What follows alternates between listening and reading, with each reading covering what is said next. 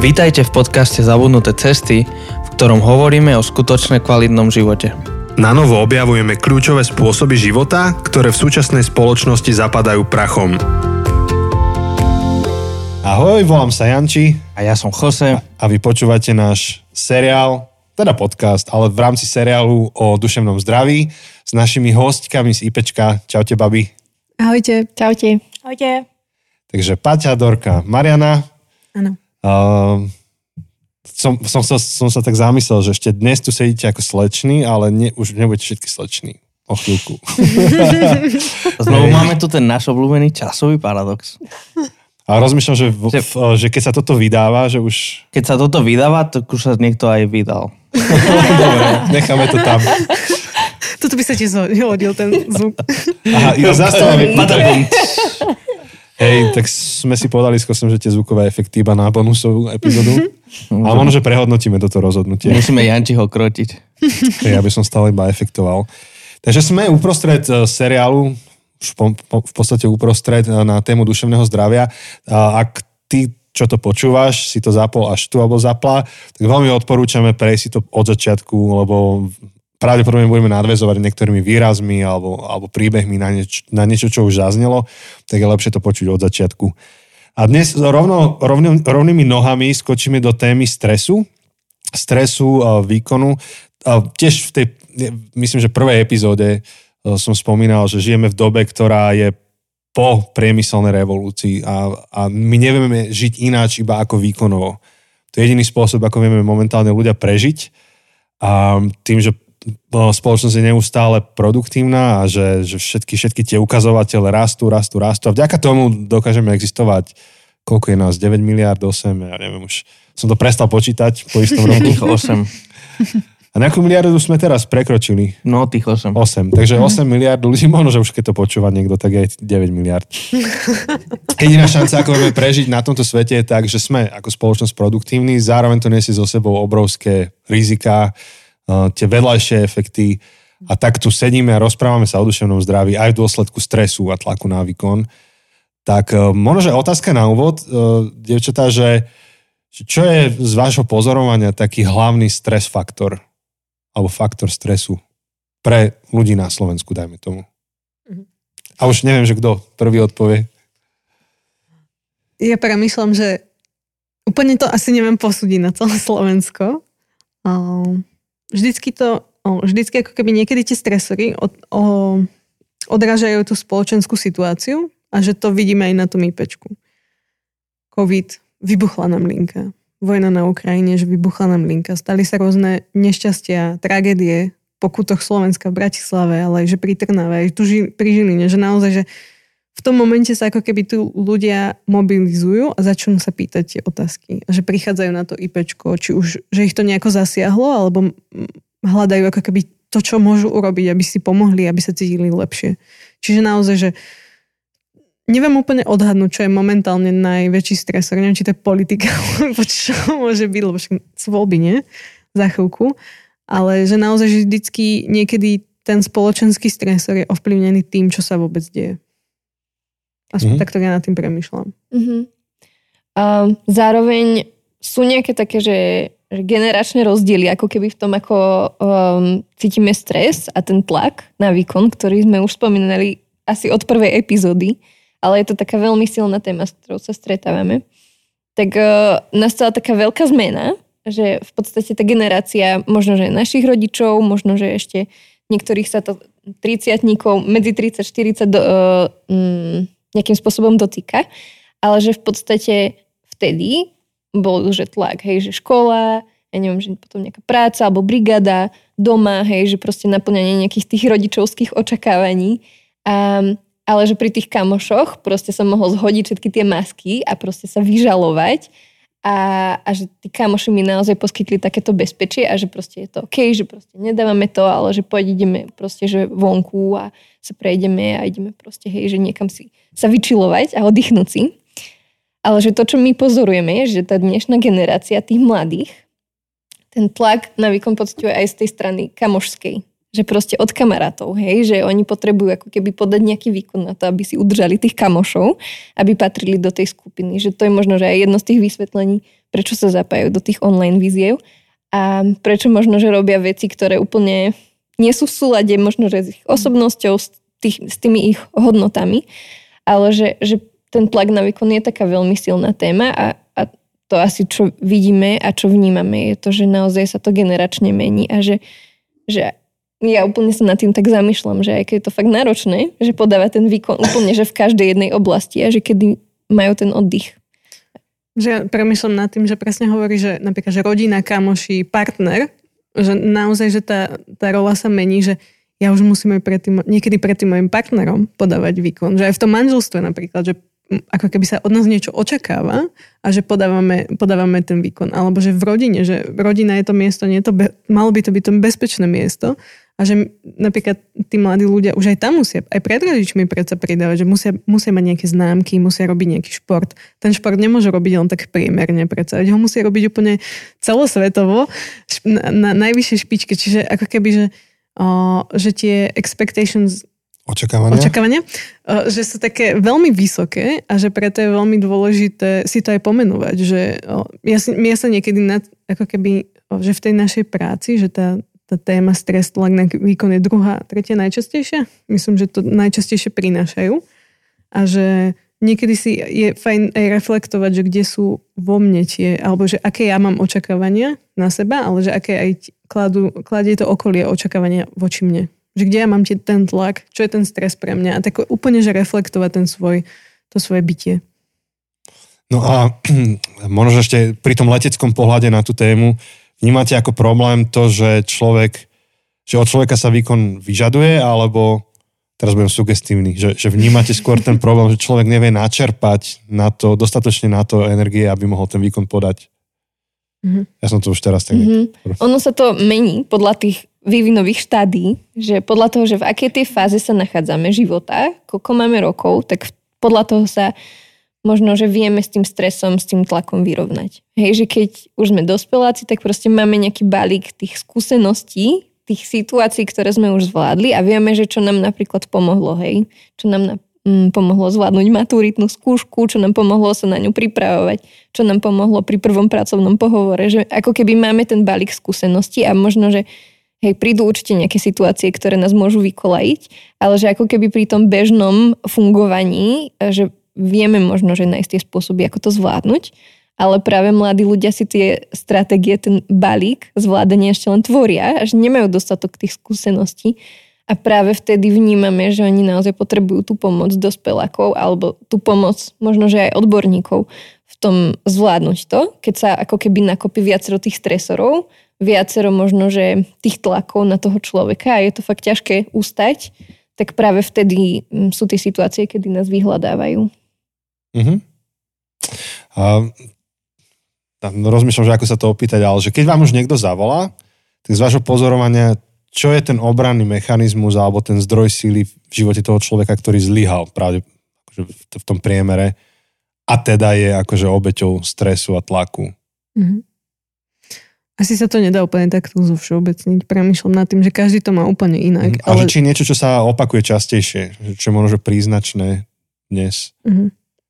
Že ako to myslíš? Že, ja myslím to, to tak, že, že ako vychádzam z predpokladu, že, že nejaký typ stresu a tlaku je zdravý pre človeka a potrebný na to, aby, mm-hmm. aby sme sa realizovali, aby sme plnili to, čo máme Určite. ako ľudia plniť.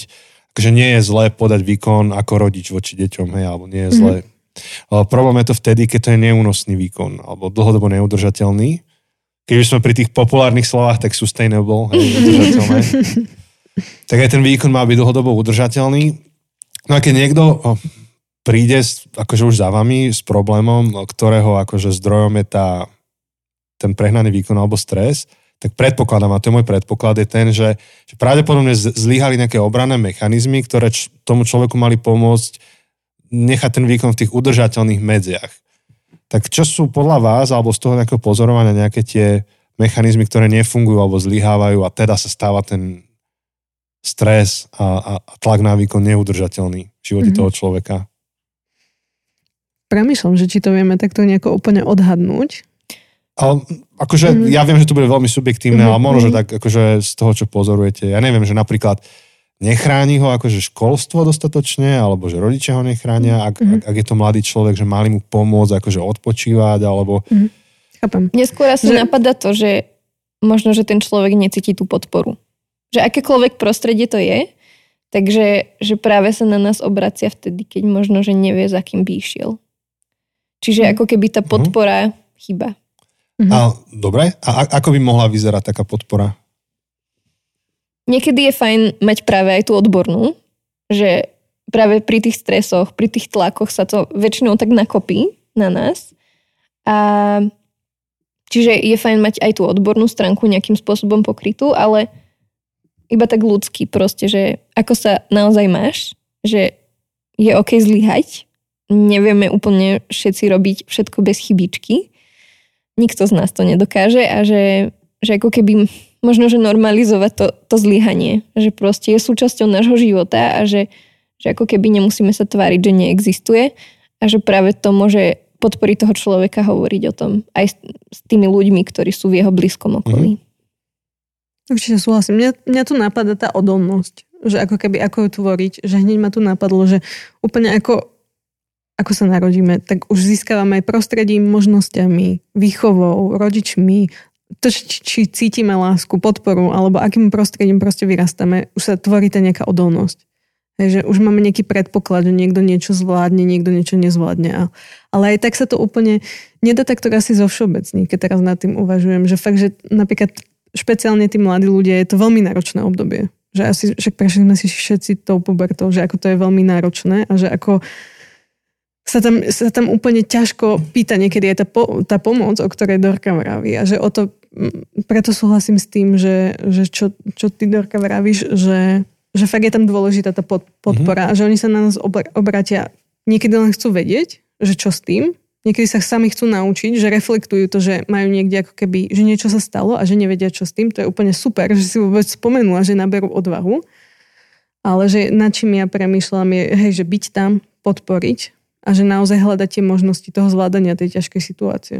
Takto ja nad tým nejako premýšľam. A že niekedy, nad čím ešte, pardon, ja uvažujem, že a, je ten tlak, že iní to dali a ja nie. A že nie je to ani, že Kámo, no. zlyhanie, ale že tých akože však ostat, presne, že ostatní sa cho, že, že chodia napríklad do kostola, že sú aj akože spoločenskí, že majú aj prácu a že aj rodinu stihajú aj tri deti a proste ešte aj športujú, aj behajú a že proste ja nevládzem. A že ako keby, že hovoriť o tom, že každý to má fakt úplne inak. Že není to len takéto naše psychologické, že niekedy klíše hovoriť, že je to individuálne, ale že fakt, že každý má tú odolnosť úplne inú. Mhm. Takže to je strašne dôležitý faktor z toho, čo počujem, že mať eh, v živote človeka alebo ľudí, ktorý, ktorým eh, ma podporia, pozbudia, podržia, alebo byť tým človekom pre druhého, ktorý taký je akože v súvislosti s rodičovstvom teraz, tak, tak veľa, veľa sa hovorí aj o tom, že, že ako pomôcť deťom spracovať známky zo školy. Hej, že tiež, tiež nájsť nejak- nejaký ten balans v tom, že, že jasne, že to není jedno, či máš trojku alebo štvorku alebo jednotku, že to nie je jedno, ako máš známku, ale zase ako pomôcť tomu dieťaťu, akože nezrútiť sa z toho, keď to nie je tá známka, ako chcelo. No, nejdem, nejdem to rozoberať, mm-hmm. hej, len, že to je praktická aplikácia tej, tejto témy, najmä keď ho, čo si ty hovorila, Mariana, že, že môže, môže to dieťa prísť s pocitom zo školy, že však iní to dali a ja som to nedal. Mm-hmm. A čo teraz? Alebo ešte horšie, keď rodičia to začnú. Však to aj ja robím, hej, keď donesú nejakú známku, tak sa pýtam, no a Ferko a Joško, on čo dostal, hej? Mm-hmm. Asi jediný, čo dostal, alebo jediná, čo dostala, vieš? Ja si pamätám z detstva magickú vetu, Ako bolo v škole? čo bolo v škole Í, a aká bola známka. A hej, že je to fakt náročné a ja úplne verím, že to je možno, že niečo, čoho sa vieme chytiť, že o čo sa ten dospelák vie oprieť, ale zároveň, že možno, že len sa spýtať, že čo si zažil v tej škole, že je to úplne inak položená otázka a že ako keby neočakávame tam ten tlak, alebo teda ten výkon od toho dieťaťa, ale že práve pýtať sa na to, čo zažilo, alebo že čo ho potešilo, čo možno, že úplne nesadlo v tej triede, že čo sa dnes naučili. Mm, Čiže, čiže skôr namiesto toho inšpektorského to je také, pekné slovo. hej, skôr také možno, že priblíženie sa a, a skôr naozaj aj tými otázkami vytvárať možno, že takú, také skôr podporné, bezpečné prostredie, ako to pro výkonne orientované. Takže IPčko môžu byť, že aj inšpektori, niečo, ne? Ja, ale ja premyšľam, že, že ako keby, že som si to všimla aj u nás, že už pracujúci, Hm. že napríklad, že, že ja nemám deti, alebo že keď vediem konverzáciu, tak sa ma väčšinou opýtajú, že na akom projekte pracuješ, Mhm. alebo že, ako, že presne na ten výkon. Ako keby sa ma niekto opýtal, no tak aká bola známka. Hej. Ale že nikto sa na ma neopýta, že ako sa fakt reálne mám v tej práci, alebo že často sa ma pýtajú, ako to zvládam, lebo som Hej, akože hej. psychológ, tak to je akože také, že hej, ale že napríklad iní sa to neopýtajú, že ak, na akom projekte robíš, alebo že kde, te, kde teraz si, že, že je to také zvláštne, že to si to prenašame potom aj do toho dospelackého života. A dokonca, kto si upozornil na to, že pri otázke, že ako sa máš, niekedy zvykneme odpovedať tým, čo robíme. Mm. Hej, čiže ako sa máš? A tak práve robím toto, alebo robil som toto. Že musíme sa aj učiť vlastne komunikovať, že ak sa naozaj máme. A na, ja napríklad pri deťoch sa učím presne toto, že, že prídu zo školy, tak prvá otázka, to je tá inštinktívna, že ako bolo v škole a odpoveď je jednoduchá, dobre. Hej, alebo že dobre, alebo zle. Učím sa to potom rozširovať, že tak čo ťa potešilo, alebo čo ťa urobilo mm. šťastnou, šťastným, a s kým si sa dnes rozprával, že kto je, tvoj, kto je dnes tvoj najlepší kamarát, hej, tak, také tieto otázky. A, lebo však ten život aj tak nás bude tlačiť do skú výkonu a, a aj, aj z toho, čo vy hovoríte, to tak vyvstáva, že dôležité sú tie väzby popri tom, také väzby podpory. Jose, ty, ty si to ako zažíval napríklad, uh, keď si sa presťahoval na Slovensko, tak, tak bolo treba tlačiť na výkon, hej, že nová kultúra, nový Mhm. jazyk, nové veci, ale zároveň väzby sa ti pretrhali do nejakej miery tým, že sa ti vzdialili tie španielské. A ako si prežíval túto, tento prechod? Tak ja, akože keď sme, to bolo v prvej epizóde, myslím, keď sme sa rozprávali o tých, ktoré sú najčastejšie veci, ktoré vám píšu na IPčko, tak, tak ja si pamätám, to, to, to bola brutálna samota. Akože ten, ten prvý rok, alebo ten prvý pol rok zvlášť, to bola brutálna samota, lebo, eh, lebo tak jasné, akože prvý mesiac, exotika, všetko je nové, aj ty si nový pre tých druhých ľudí, tak ak ty si zaujímavý a všetci sa s tebou rozprávajú, ale už akože po nejakom čase to upadne a hlavne, keďže s tebou sa musia rozprávať po anglicky a nemôžu akože v slovenčine, ako je pre nich normálne prirodzené, tak, tak to ja si pamätám, že po dvoch, troch mesiacoch som sa cítil, že proste, že tu nemám nikoho, nemám tu žiadneho kamaráta, len tu musím akože robiť, robiť, robiť a to som nemal ani nejaké že náročné, ale proste už len to, že musím niečo robiť, ale nemám tu tie väzby, o ktorých ste rozprávali. A to, To to bol- si pritom akože bol vo vzťahoch. Áno, áno, áno, že bol som v nejakej komunite a všetko, len tam akože tá jazyková bariéra a plus akože aj to samotné, že, že tak aj ja som sa cítil cudzí, hej, že, že tak to, to bolo...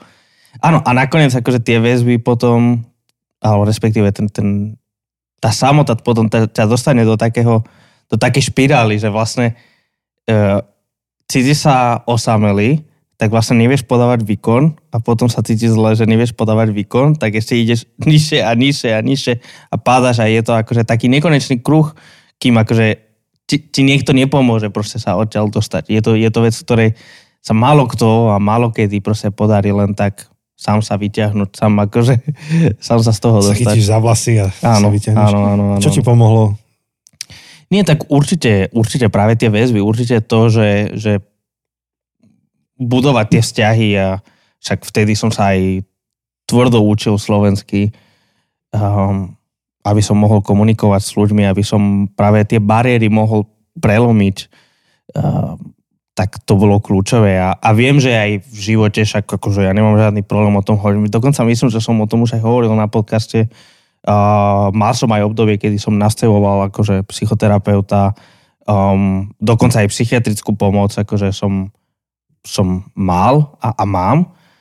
A proste viem, že je ale kľúčové v tom všetkom, keď, keď práve keď akože idem nižšie a potrebujem akože viac tej pomoci odbornej, tak kľúčom v tom je aj mať akože tých ľudí okolo seba, lebo keď nemám akože tých ľudí okolo seba, ktorí viem, že ma podržia, že sú na mojej strane v úvodzovkách, tak proste vtedy klesnem dole. Ale pokiaľ mám tých ľudí, tak potom je pre mňa ľahšie aj ísť k tomu psychologovi alebo, alebo psychiatrovi, že dobre, uvedomujem si, že potrebujem pomoc. Inak sám spadám. Hoci mentálne akože viem, že nie je žiadna stigma a všetko, ale inak v tej chvíli, v tej akože na tej jame, tak proste povie, že ja... Možno, že aj to stojí za spomenutie, že za zmienku, že to, čo ty riešiš vlastne na, v, v, so psychiatrom a psychologom, tak je, súvisí to so stresom, zvládaním uh-huh, stresu. Uh-huh. Áno, áno, áno.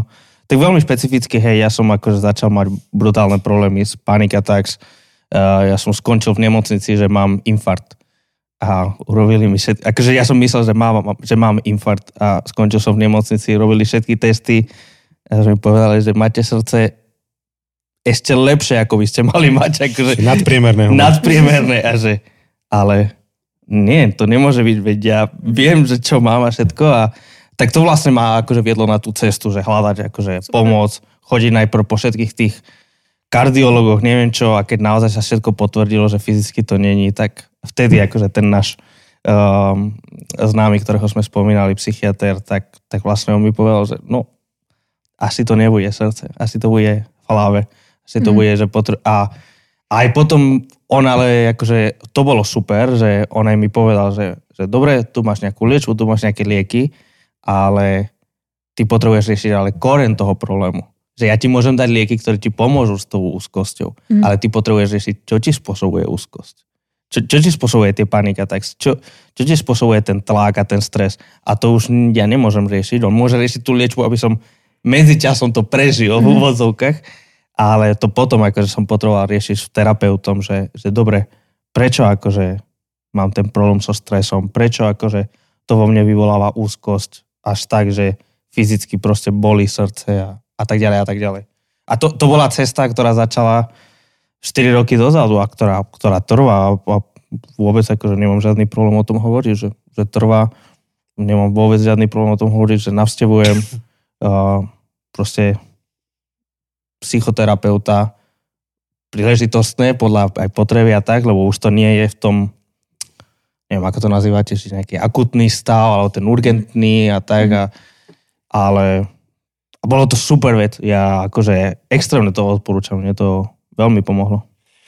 Dúfam, že sme ti to nespôsobili my Slováci, vieš, že ty Španiel si prišiel taký zrelaxovaný na Slovensku. Pohodička. A Slováci, tu máš krompač, tu máš lopatu, makať a nespí, spí sa iba v hrobe.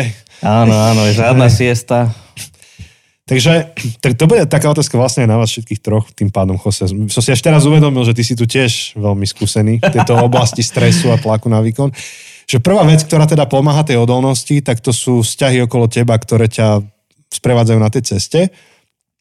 Ale aj z toho, čo poznám od Joseho, tak e, ďalšou takou oblasťou, alebo te, hej, oblasťou, no, ktorá ti dáva tú výdrž, alebo ty si to nazvala, Mariana, že odolnosť mm-hmm. voči stresu, tak je napríklad, že spánok, alebo že fyzická časť tela, tak toto keby ste mohli nejak rozvinúť.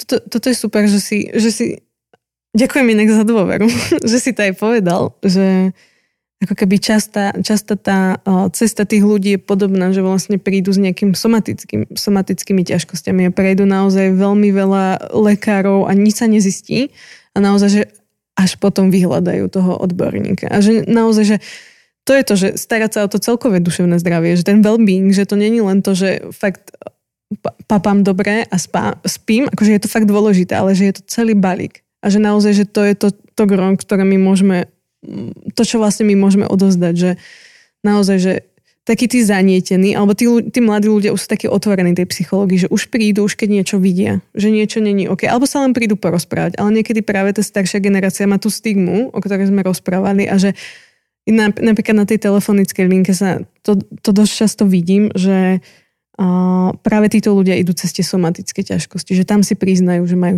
až, až tam si priznajú, že ako keby mám fakt nejaký stres a neviem, čo s ním. A že hľadám tie možnosti, ako ho efektívnejšie zvládať. Ale že nikdy sa, do, dovtedy sa nikdy vlastne ani nehovorilo u nás doma, že je nejaký stres alebo niečo. Boli len zlé dni a dobré dni, ale nikdy sa nepomenuli, že OK, tak stres nemusí byť len to, že že proste sa mi rozbuší srdce, alebo že pred skúškou mi je ťažko, alebo čo si. Že to môže byť aj taký, že konštantný dlhodobý stres, kedy fakt ja mám pocit, že je toho veľa a že ja nemám vlastne kontrolu nad tým môjim životom. Že ja vlastne nič nemám v rukách. Že doteraz som mal možno nejakú školu, alebo nejakú prácu, nejakú rodinu a teraz sa mi to, že že je tak toho veľa, že ja sa nemám vlastne o čo oprieť a že není tá moja stabilita, že ja ju vlastne ešte úplne neviem nájsť. Čiže takto ja na tým nejako premyšľam. Hej, lebo to je tiež dôležité, čo hovoríš, že keď eh, aj Jose hovoril o stavoch úzkosti, tak um, čo to je stav úz, úzkosti, je, že z čoho to vyplýva a niekto si môže pod tým predstaviť to, že, že človek nedôveruje niečomu, tak je úzkostný alebo sa obáva budúcnosti a je úzkostný, ale to je iba jeden, jeden z druhov úzkosti. Mm-hmm. Mnoho častejšie hovoríme o úzkosti, ktorú ty si opísala teraz. Mám pocit, že kedy nevieš uchopiť ten život a proste je tekutý okolo teba. Strašne veľa sa toho deje, najmä mladí rodičia zrazu, že, že dve roboty, deti malé, neviem, nejaké zdravotné veci, možno, že hypotéka, percentá inflačné idú hore. A že tak sa ti akože rozkýve tá loď, na ktorej stojíš, že tá, že tá morská nemoc, ktorá vznikne z tej lodi, tak to je ten stav úzkosti, že, že nevieš uchopiť ten život. A to, to je super, vidíš, to... to... Áno, to je to jednoznačné, akože ja to, mm, ja to pozorujem akože veľmi, že ako cítim, že kedy cítim, že môj život, akože, že strácam kontrolu nad svojim životom, toto je veľmi taký silný ukazovateľ, že zhoršuje sa mi stav, že, že potrebujem akože akutne riešiť um, nejakú pomoc. A, a ešte niečo veľmi dôležité, čo som možno nepovedal zo svojho príbehu a, a myslím, že s tým sa aj akože stretávate často, je to, že keď som začal mať tie problémy, tak vždy ma poslali z jedného lekára do druhého. Vždy akože tento ma poslal k druhému, ten k tretiemu, ten k štvrtému. Ale došiel som do bodu, kedy už akože nebolo čo viac robiť so mnou a nikto mi nepovedal, skúste zajsť za psychiatrom, že možno, že to bude somatické alebo psychosomatické. Nikto neurobil ten krok ma poslať k tomu psychiatrovi, čo bolo to, čo som potreboval a teda našťastie, vďaka Bohu som mal akože toho psychiatra známeho a tým pádom som to mohol s ním priamo riešiť ale inak by som musel po troch mesiacoch vyšetreniach srdce a, a tak, by som musel sám prísť na to, ako dlho mi to trvalo, sám prísť na to, že asi potrebujem psychiatrickú pomoc, potom sa objednať, potom čakať, koľko by som čakal, až potom by som sa dostal k pomoci. Uh, môj prípad je v tomto akože asi skôr výnimka, že, že, že nena, nenatrafil som no, na, na takých lekárov, ktorí by, na niekoho, kto by urobil ten ešte krok navyše, že dobre, už si vyskúšal všetkých kardiologov, všetko neviem čo, čo keby si ešte toto skúsil, ale tam skončila moja cesta, akože tam obvodný lekár mi povedal, že no ste v poriadku, nič vám nie je. Mm. A, a, až na to, že nie. A, a že, no ale mňa boli. Že, no ale nič vám nie je. No ale mňa boli. A, a proste tam akože by sme sa zasekli hodiny a hodiny, že on, on nevedel, on nevedel urobiť ten krok, že dobre, tuto máte výmenný listok psychiatrovi. Um, rôzne veci, prečo to mohol byť. Bol to starý pán, takže aj on sa mohol mať akože nejaké predsudky, neviem, ne, ne, nemôžem mu pripisovať um, motívy, ale, ale že, že toto je aj, aj možno dôležitá vec, lebo rozmýšľam, že možno nás počúva niekto, kto možno práve teraz chodí po lekároch a možno tiež natrafí na ten múr, po ktorom uh, nie je uh, už nič viac čo robiť. Ja by som sa opýtal v rámci tohto, akú rolu alebo akú neviem, či to správne slovo je rola, ale tak akože uh, budem to používať um, obdobia ročné obdobia alebo nejaké sezónne uh, toto. Ak, ako veľmi to pozorujete uh, vo vašej praxi? Takže do aké miery vplývajú ročné obdobia na stres alebo na čo? Aj ročné obdobia, aj potom životné obdobia. Lebo nie sú len akože tie okay. 4 ročné obdobia, ale že neviem, nejaké Ale že ako vplyvajú na zvládanie stresu? Alebo na stres? Tak, na, mm. celkovo na to naše duševné zdravie. My tu, my tu strašne veľa hovoríme o tých mladých ľuďoch, ale tak to, to, je, to, mm, to je tá najčastejšia cieľovka, ktorá nás vyhľadáva. Čiže tie obdobia vývinové sa líšia, hej, že tie, tí mladí ľudia, deti ešte nemajú toľko mechanizmov, ako Dorka vravela, že toľko mechanizmov zvládania, aby napríklad prekonali nejaké ťažké skúšky. Že to ma napadá. Potom sú tie obdobia životné, hej, že prechádzam zo strednej na vysokú alebo z vysokej do života. Že to sú také to sú také tie, také tie ťažké skúšky, ktoré my tu vieme alebo že prvý rozchod, hej, že to, to, toto sú tie veci, ktoré ma napadajú, že ktoré môžu byť stresové. A my hovoríme niekedy, že o pozitívnom strese, čo môže byť aj svadba, alebo že eustres sa to volá a že to sú tie, také tie, že pozitívne radosti, čo si Janči hovoril, že nás nakopnú práve, alebo že nás tešia, ale zároveň spôsobujú nám trošku stresu. A potom je ten distres, to je, že napríklad že umrtie rodinného príslušníka a tak ďalej, že tam sú tie rozvody, rozchody a tak ďalej. To, na, to, na čím ja premýšľam pri aj ročných, o, ročných obdobiach, je to, že, že sú také obdobia na našich linkách, kedy tie krízové kontakty vstúpajú. To je napríklad pred Vianocami. To je často proste veľmi náročný, veľmi náročný, asi pre všetkých taký čas, lebo sa tam zhony, uzatvárajú sa rôzne veci, aj pracovné, aj všetko. A do toho ešte sviatky, čo je samostatná o sebe kapitola, kedy je celá rodina pokope a musíme sa niekedy znášať s ľuďmi, ktorými sa nevidíme nejaký dlhý, dlhé obdobie. A potom samostatná kapitola je jar. Alebo nástup leta. A to je také špecifické obdobie, že tá jarná depresia to je taký pojem, ktorý že možno už poznáme, ale že naozaj, že tam začína ako keby, takže všetko kvitnúť, je všetko pekné, že ešte cez tú zimu máme takú, máme možnosť hovoriť o tom, že taký sichravo, som doma, nechce sa mi nikde chodiť, tak fakt mi je ťažko. Že máme takú možnosť ako keby výhovorku zvaliť ten nastav na to uh, počasie. Ale keď už začne všetko kvitnúť a už je pekné, už je začiatok leta, tak naozaj, že mne sa ten stav nezmenil a je mi stále ťažko, ale že všetkým ostatným je dobre, lebo už chodia proste vonku, už je teplo, že slniečko a mne sa ten stav nezme, nezmenil, tak ja už si tak ako keby, že to je to ťažké obdobie si to uvedomiť, že fakt mi je ťažko. Mm-hmm.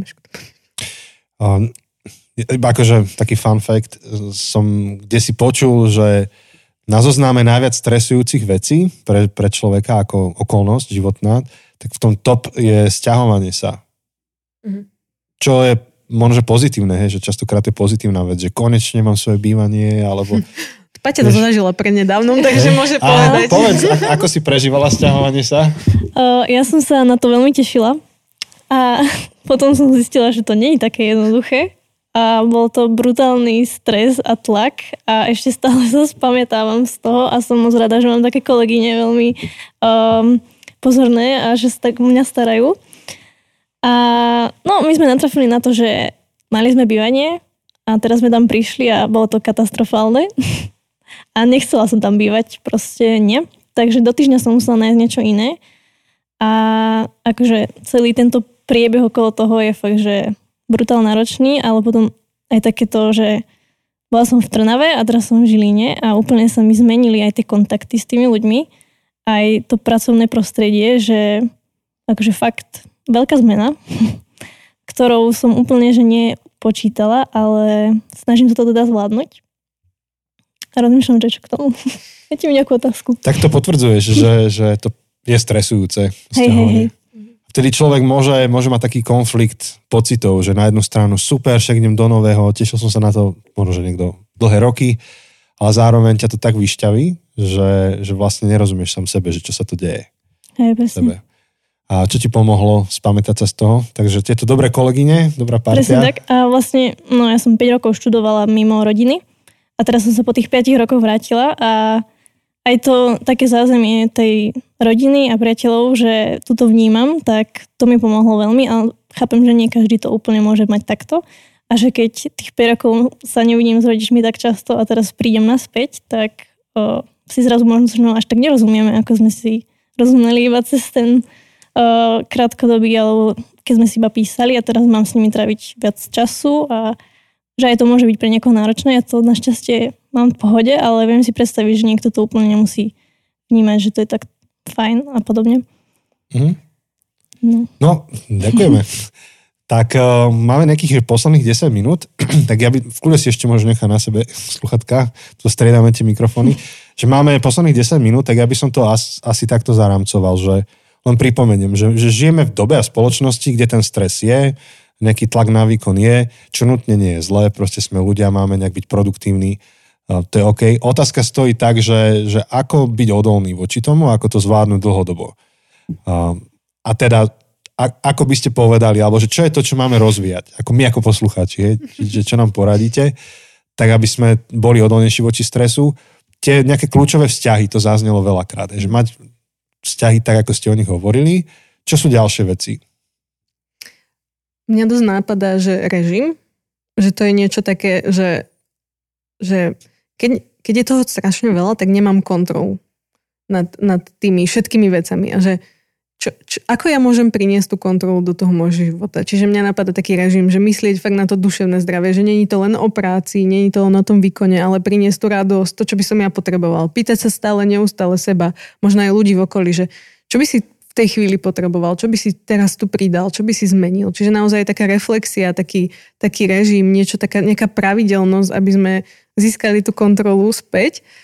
A dosť často sa nás pýtajú, že uh, alebo že dosť často sa mňa pýtajú teda, že kedy, že kedy mám ja, vy, uh, kedy ako keby je to s tým stresom tak zle, že mám vyhľadať odborníka. Vtedy, keď ťa to napadne. Že vtedy je to najlepší spôsob, kedy ho vyhľadať. Že ak vás hoci kedy, hoci koho počas toho procesu, počas vášho života napadne, že a toto je nejaká téma, ktorú by som chcel prebrať, tak proste, že sme tu. Že, mm. že ako keby to nad, nad tým premyšľam, že Máme rôzne, však máme akože strašne veľa techník od dýchacích po žurnál si písať a po večer si sadnúť a napísať si tri veci, ktoré sa mi stali, za ktoré som vďačný a tri veci, ktoré by som zmenil. Hej? Že tých techník je strašne veľa, ale že každému pasuje niečo iné. Ale že to napríklad, čo mne veľmi funguje, je presne to, že mám nejaký režim, snažím sa ho dodržiavať veľmi, aby som proste mala tú kontrolu nad tým svojim duševným zdravím. Super. Neviem, čo takže režim, takže vzťahy, režim. Do toho režimu patrí aj spánok. Je, to je Určite. jedna z vecí, ktorú myslím, že hlavne za posledných 10 rokov veľmi uh, postrádame. Že, mám pocit, že, že sa, ne, akože nemám data, ale tak mm-hmm. pocitovo sa mi zdá, že, že čoraz viac ľudí chodí čoraz neskôr spať. Ano. A tá, tá hygiena večerná, že, pozeráme na modré svetlo a na monitory, tak tá mm. je katastrofálna. Teraz som akorát bola na uh, Metronome, to je v Prahe uh, festival hudobný a bol tam taký stánok s duševným zdravím a mali tam, že, duše, uh, že popcorn duševného zdravia a že si ako keby mal vybrať jeden ten popcorn a to je ako z tých uh, kolačikov šťastia a že vyjde taký, taká tá kartička. A toto mi presne prišlo, že, že tieto dva týždne budem robiť to, že hodinu pred spánkom odložím telefón. Tak preto som si na to spomenula, že a tá baba veľmi, uh, akože fakt, že ten trend a ten spánok je teraz taký tá trendy téma. Vlastne mnoho kníh sa teraz napísalo, že ako to veľmi, veľmi vplýva na ten náš život celkový, že ako sme sa učili spať, teraz to meníme a že ako spíme s polootvoreným okom, so zapnutými notifikáciami, že ako, ako je to veľmi dôležité. Pričom spánok má silný regeneratívny účinok na organizmus. Určite, určite. Aj na psychiku. Že vlastne vtedy mozog funguje v inej rovine a on si upratuje strašne veľa myšlienok a dojmov a cez deň to hromadí na jednu kopu a v noci, alebo keď, keď sa nesústredíš na tie veci, tak vtedy to triedí a čistí. A koľkokrát, neviem, že vy, ale ja som to zažil, že som sa ráno zobudil a zrazu tie moje problémy, čo večer vyzerali ako veľké problémy, neboli až také problémy na druhý deň. Mm-hmm zrazu aj to riešenie bolo prirodzené. Akože ja si z tej témy pre seba ako kazateľ beriem to, že, že potrebujeme to adresovať aj v cirkvi veľa, lebo, lebo aj Biblia akože má kopec zaujímavých postrehov k človeku ako takému a, a je tam niekoľko veľmi dobrých inštrukcií k tomu, ako človek má pristupovať k životu. Ako, ako bytosť, ktorá je tvorivá, ako bytosť, ktorá je produktívna, ale zároveň bytosť, ktorá nie je spasiteľom sveta, že proste človek potrebuje aj o seba sa starať. A a neviem, kto to vrával, možno, že ty budeš sa vedieť, či Mark Komer, myslím, že on to hovoril, že to by mala byť téma cirkvi pre toto storočie, alebo jedna z vecí, že učiť človeka späť, akože sa stiahnuť do samoty, tej, tej zdravej, do odpočinku je to možné, že on je to, znie to ako on. ja sa otočím na Koseho, lebo on je ten, čo splní tú tvoju vizu, tých 150 kníh. To je moja, to je moja databáza. Hej, ale že určite, že tá téma podľa mňa je, že naučiť sa opäť relaxovať. Že to, to, aspoň aj pre mňa, aj my, čo sa tak rozprávame v okolí, že to je téma, že relaxovať bez toho, aby to bol výkon. Lebo niekedy aj v tom relaxe, aj v tom športe, aj vo všetkom hľadáme ten výkon, ale že naučiť sa relaxovať pre seba je úplne mm. to také umenie, Umenie relaxovať. Presne tak. Preto je aj otázka, že, že, že do akej miery, to, vy ste to naznačili pred, neviem, či touto epizódou, či kedy, že deti musia podávať športové výkony na svetovej úrovni. A to je moja otázka, alebo taká dilema, s ktorou dlhšie zápasím, že či to vlastne nie je prehrešok voči tým deťom. Že akýkoľvek šport robia, tak to robia, že však možno, že z neho bude druhý Messi. Z 99% nebude Messi z tých detí, ale ešte aj ten futbal je pre nich výkonový. Mhm. Ja som miloval futbal ako dieťa, ale keď ma bavil, vieš, keď som sa išiel si zakopať von, a, tak a, asi to neuzavrieme vzhľadom na futbal, ale, ale je to mm, taký výstup pre rodičov, že nájsť deťom nejakú zábavu, kde, kde to nie je o výkone, kde naozaj sa môžu zrelaxovať. Keď ich to baví, robia to, keď ich to nebaví, tak nie. Určite. Presne mne napadá to, že, že mať radosť ako keby z toho. Že, že práve, že sa môžu tešiť na ten krúžok. Mne presne napadli ešte aj e, počítačové hry, že veľa ľudí vníma tak atraktívne, že by chceli byť profi hráči počítačových hier a že to je taký ich sen. Ale hej, že jedna vec je tá pravdepodobnosť, že koľky z nás to môžu reálne robiť a zarábať uh, práve na tomto, ale že, že ide o to, že, že proste naozaj zrelaxovať sa a robiť naozaj to, čo im robí radosť. Že to je pri tom tlaku na výkon, na výkon a strese veľmi, veľmi dôležité. Takže to zhrniem. Vzťahy, nejaká pravidelnosť alebo rytmus. Dobre, dobre som... Určite.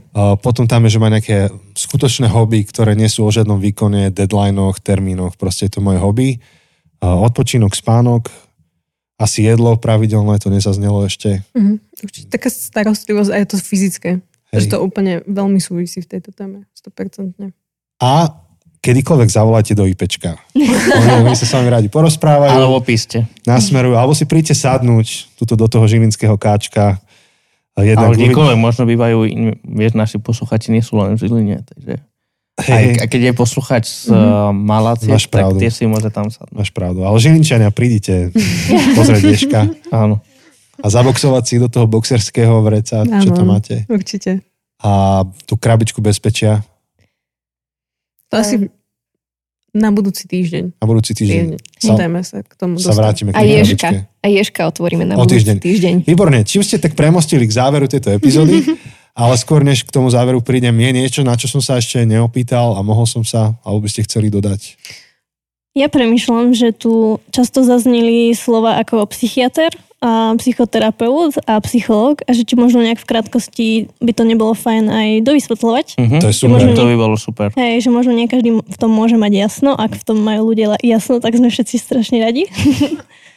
Takže neviem, čím začneme. V kľude môžeš, ja ti otočím mikrofón. Dobre, a dobre, to, Takže čo je psychológ?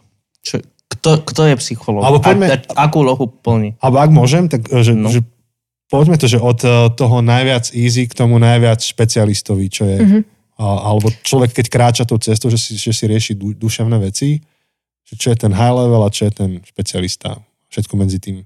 Vlastne ešte sú koučovia. Hej, v kľude, vysvetli. Dám ti, že, že 4 minúty. Ale kľudne ma, dievčatá, doplňte, až som není úplne v tom sama.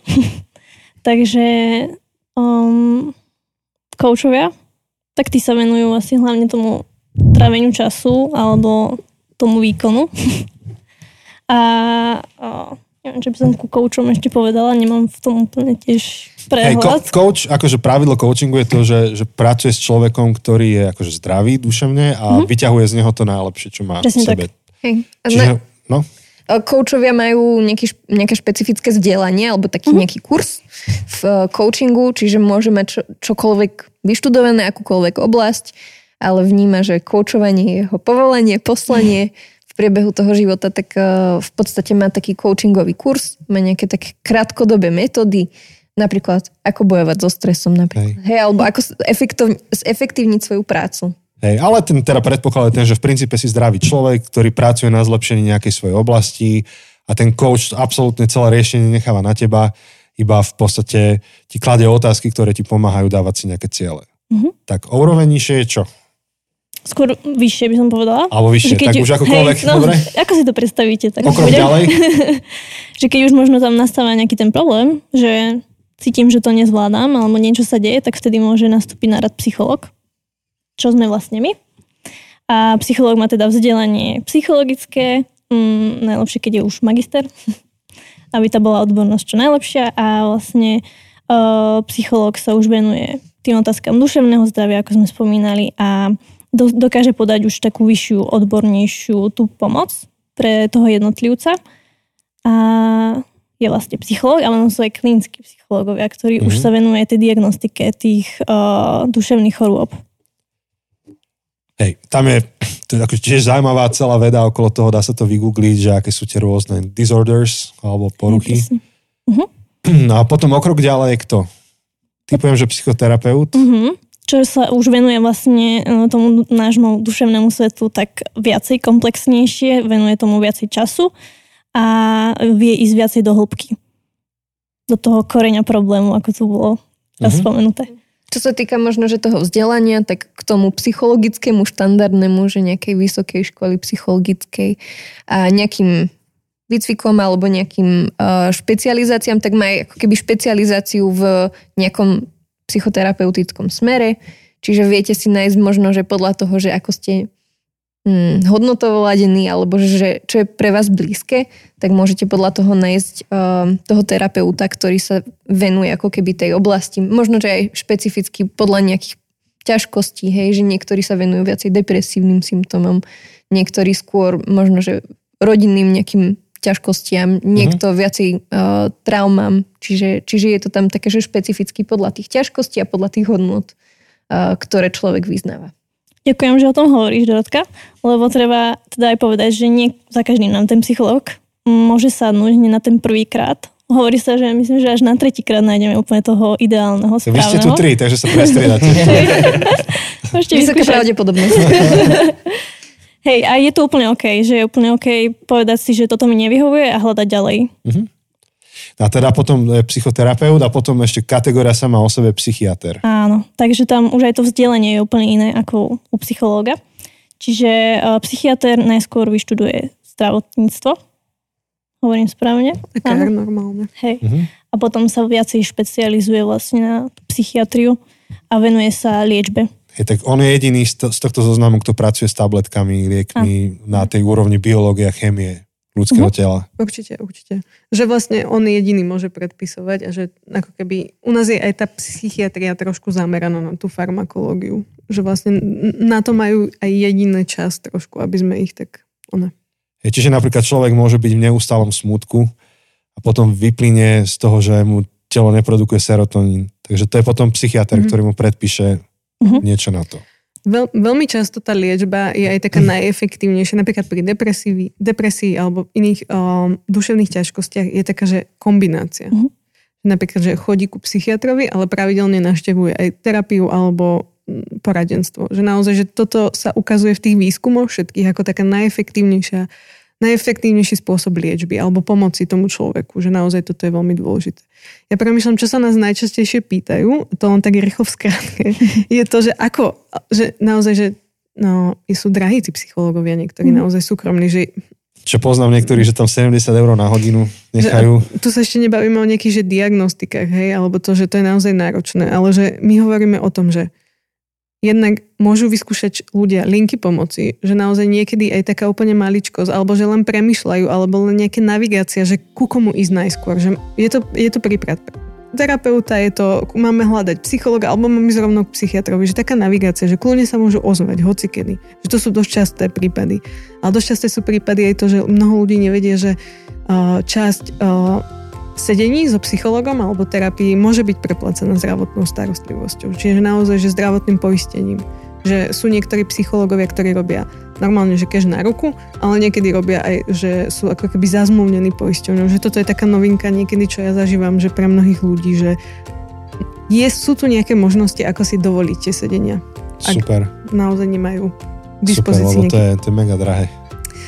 Hej, takže tak, tak je to podobné ako aj v iných tých oblastiach zdravotníckých, že hej, napríklad ťa boli ruka, tak začínaš nie na neurochirurgii, ale začínaš u ortopéda a on ti potom robí rengén a povie ti, že chod za neurologom a neurolog ťa pošle na chirurgiu, ak treba. Ale niekedy zostaneš iba na tej jednej úrovni, že nemusíš ísť ďalej. Tak podobne je to rozvrstvené v tejto oblasti duševného zdravia. Tak ďaká ti, Paťa, za ten prierez. To, to, to bolo dobré. Keby sme to pridali ešte k tej prvej epizóde, tak to máme na dve hodiny. tú prvú by sme sa tam... Takže o týždeň budeme pokračovať poslednou epizódou, predtým, než budeme mať otázky a odpovede, čo mi iba pripomína, že, že vy môžete, čo nás počúvate, ísť na našu stránku zabudnutecesty.sk alebo na náš Instagram alebo na Facebook a nájdete tam link na slajdov. Na slajdoch, Áno. kde môžete klásť otázky, dievčatám, oni vám odpovedia tej, v tej poslednej epizóde. A o týždeň budeme rozprávať o, o kríze, človeku v kríze, o Ješkovi a krabičke bezpečia. Presne tak. Takže tešíme sa na to, tešíme sa uh, na, na túto časť rozhovoru o týždeň a kým sa my počujeme, tak uh, ešte raz sa vám chceme poďakovať za to, že nás počúvate, že nám fandíte a ak by ste sa chceli dozvedieť viac o tom, čo všetko robíme okrem tohto podcastu, okrem týchto dielov a, a prípadne nás podporiť, tak všetko nájdete na zabudnutecesty.sk. Som chcel povedať, že amen, ale hej, To, to je inde, to, to je v nedelu. taký reflex, že dokončíš. Dobre, tak majte sa pekne, ahoj. Ahojte. Ahojte. Ahojte.